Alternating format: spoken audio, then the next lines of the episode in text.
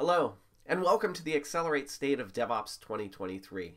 My name is Nathen Harvey. I'm a developer advocate with Dora and Google Cloud. No matter what industry you work in or the size of your organization, I believe it's safe to say that you work in a technology driven organization with a focus on creating great experiences for your customers. Technology drives those great experiences. So, how can your organization optimize value delivery from investment in technology and technologists? Well, you're going to need a way to assess how you're doing today, and then identify areas to invest and make improvements. And you'll also need a feedback loop to tell you how you're progressing. Of course, you want to build the organizational muscles required to repeat this over time. In short, you'll need to get better at getting better. And this is where Dora can help. Uh, no, no, no, no. Not this Dora. Or the Digital Operational Resilience Act. Not this one either, although that is going to be important.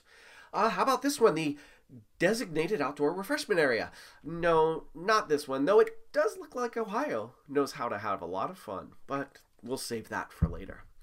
No, I'm talking about DORA, DevOps Research and Assessment. But I don't need you to think of what does DORA mean. Maybe instead just think of DORA as improving technology driven teams, or better yet, DORA helps you get better at getting better. All right, let's dive into the 2023 report. Before we go any further, though, I want to make sure you have the report. So head on over to dora.dev slash report and download your own copy of the Accelerate State of DevOps report now. Are you heading there? Uh, make sure you are. I want to make sure you have the entire report before we go on. All right, once again, that's dora.dev slash report. Now, look, today is not a comprehensive review of the report, but it's okay because you've just downloaded it. We will touch on some key highlights, though. So let's jump right into the agenda. Of course, it will come as a surprise to no one that we're going to start with something that's top of mind for a lot of people in the industry today artificial intelligence. There's a lot of enthusiasm about the potential of AI development tools. In fact, this year we asked what is the importance of the role of AI in a number of different tasks? Are you incorporating some AI into the tasks that you do to build, deliver, and operate software? Well, we see that most of the people, a majority of the people, are incorporating at least some AI into the tasks that we talked about. And in fact, the use of AI is showing moderate improvements to employee well being. This makes a lot of sense. As an engineer, I want to play with all of the latest and greatest technology. AI truly is transforming the way that I interact with my work and get my work done. However, although AI has been introduced, we aren't yet seeing it have significant impact. We anticipate that it's going to take some time for AI powered tools to come into widespread and coordinated use in the industry. So, when we think about your team, how does your team compare to our sample set? Well, but before we get to comparisons, we should note that we received good participation in this year's survey from a variety of industries and organization types. So thank you so much for that. I also just want to drop a small warning here. The best comparisons are not your team to another team in your industry or even your team to another team in a different industry. No, in fact, the best comparisons will be to your team over time. How is your team doing today relative to three months ago, relative to six months ago, and relative to three, six, nine, twelve months from now.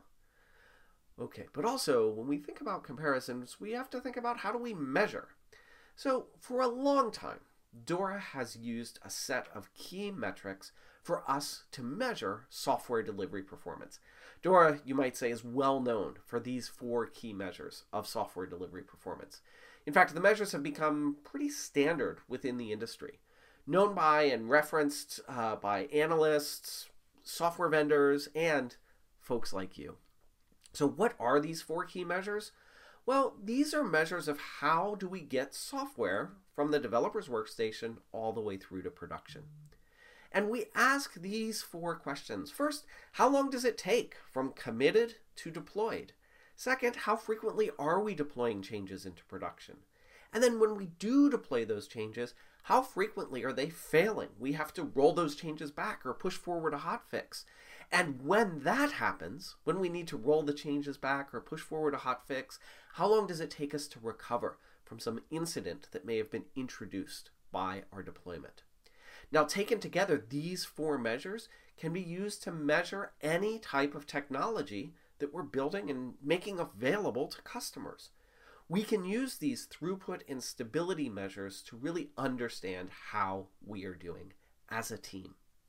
In fact, when we look at our survey responses from 2023, what we're able to do is look across all four of these measures and understand how our team's doing. And what we find is four clusters of performance across those four measures. Like always, applications in each cluster exhibit similar performance characteristics, and each cluster is sufficiently different than the others. This year, when we looked at our data, four distinct clusters emerged low, medium, high, and elite. And what we see is that top performing applications are able to get a change from a developer's workstation through to production in less than one day. They tend to be deploying on demand, and those deployments do not require immediate fixing, at least about 95% of the time. But when they do need immediate attention, service is usually restored, recovered back to normal with our users in less than an hour. That's great. So our top performers are performing really well across all four of those metrics. The lowest performers have a lot of opportunity for improvement across all four of those metrics. But these metrics alone aren't enough because the real question, once you understand how you're doing, is how do you improve? And this is where Dora's research really steps in and provides a ton of value to you. Our research looks at a number of different capabilities that are predictive of better software delivery and operations performance. We look into cultural issues or cultural capabilities, process capabilities, and technical capabilities all of these that we see predict performance. And that prediction of performance, of course, drives through to organizational outcomes, the things that we actually care about at the end of the day. Things like our organizational performance and the well being of folks on our team. Okay, with those capabilities in mind, let's take a look at some of the key takeaways from this year's report. First, improving all of the technology, process, and capabilities won't help you succeed unless you have a healthy culture. Culture is a thing that is difficult to measure and evaluate. We used a number of different measures to get a sense of an organizational's culture. We looked at things like Westrum's topology of organizational cultures, employee flexibility, and knowledge sharing to help evaluate culture. We also looked at how user centric is a team the stability of the environment, and how work is distributed across teams. We find that culture is a key driver of employees' well being and organizational performance. Indeed, it leads to meaningful increases in team performance, organizational performance, software delivery performance, and operational performance. A healthy culture can help reduce burnout, increase productivity, and increase job satisfaction. A healthy organizational culture can also help teams be more successful at implementing technical capabilities associated with those improved outcomes. We find that teams with a performance oriented culture have 30% higher organizational performance, and that high levels of job security lead to about a 61% reduction in burnout relative to those teams with low levels of job security and fast, stable, reliable. All of this is great. But if you don't know who you're building for, the organization, the team, and the employees will struggle. Focusing on the user leads to 20% higher job satisfaction. And teams that focus on the users have 40% higher organizational performance. This is pretty powerful. What else can we do, though, besides focusing on the user and having a great culture? What else can we do? Well, one thing that we can also do is documentation. In fact, we find that quality documentation drives key outcomes, impacting team performance, organizational performance, and operational performance. Quality documentation not only leads to favorable outcomes and the establishment of technical capabilities, but it provides the grounds for those technical capabilities to truly have an impact. Trunk based development, for example, is estimated to have about 12.8 times more impact on organizational performance when high quality documentation is in place. And high quality documentation itself leads to about a 25% higher team performance.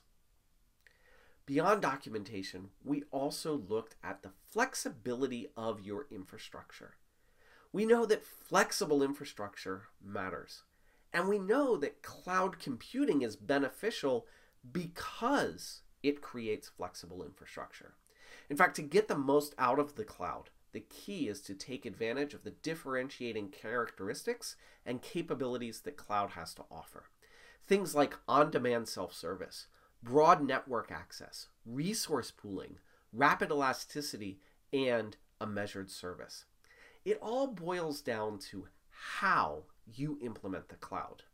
In fact, we see decreased software delivery and operations performance for cloud users that aren't taking advantage of the flexibility that, cra- that cloud enables. In other words, they're just using the cloud, but they haven't actually changed how things are working on the cloud. From a cultural perspective, cloud leads to a substantial decrease in burnout, increases in job satisfaction, and productivity. And we also find that using a public cloud leads to a 22% increase in infrastructure flexibility relative to not using the cloud at all. So, cloud is truly an enabler of flexible infrastructure. Flexible infrastructures themselves lead to 30% higher organizational performance and substantial increases in team and software delivery performance and increases in operational performance as well. So when we think about the cloud, just remember that cloud with a flexible infrastructure leads to improved outcomes. But using cloud without a flexible infrastructure actually probably will lead to lower outcomes. Best the best performance comes through that flexibility. Of course, we also care about the people in our system. We looked at how work is distributed across teams. We found that people who identify as underrepresented experience higher burnout. In fact, these respondents have about 24% more burnout. And that people who identified as underrepresented do about 29% more repetitive work than those who do not. So when we think about that, hmm, uh, it's not to say that repetitive work is the only contributor to burnout, but it is something that gives us insight that maybe that repetitive work is being unevenly distributed across our teams. We should look for opportunities to better distribute work, and by doing so, potentially decrease the amount of, uh, of um, repetitive work that some people have to do while increasing their job satisfaction and decreasing the potential for burnout. So, just to recap very quickly here, what we found in this year's report first, healthy culture. All the tech, the processes, and the capabilities won't get you far with an unhealthy culture. Second, user centricity. Fast, stable, and reliable is great, but if you don't know who you're building for, the organization, the team and the employees might struggle. Internal documentation, and in fact, quality documentation, not only leads to favorable outcomes and the establishment of those technical capabilities, but it provides the grounds for those technical capabilities to truly have an impact. Next, creating a flexible infrastructure is how cloud computing differentiates itself. And finally, those that identified as underrepresented or women or those that self described their de- gender, they tend to have higher levels of burnout, which toil and less recognized work may be contributing to that burnout. So watch out. Make sure that you're distributing work evenly across your team in an equitable nature that allows everyone on your team to truly shine.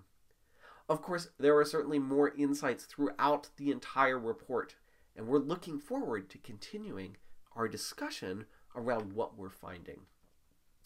And by the way, I should mention that this year we saw participation from around the world. Well, every year we see participation from around the world, but this year we also saw a 3.6 increase in the total number of responses compared to last year.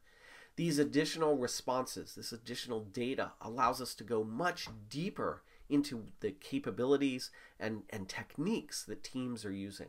We can find different and better pathways to really understand mm-hmm. what capabilities are predictive of, of improved performance.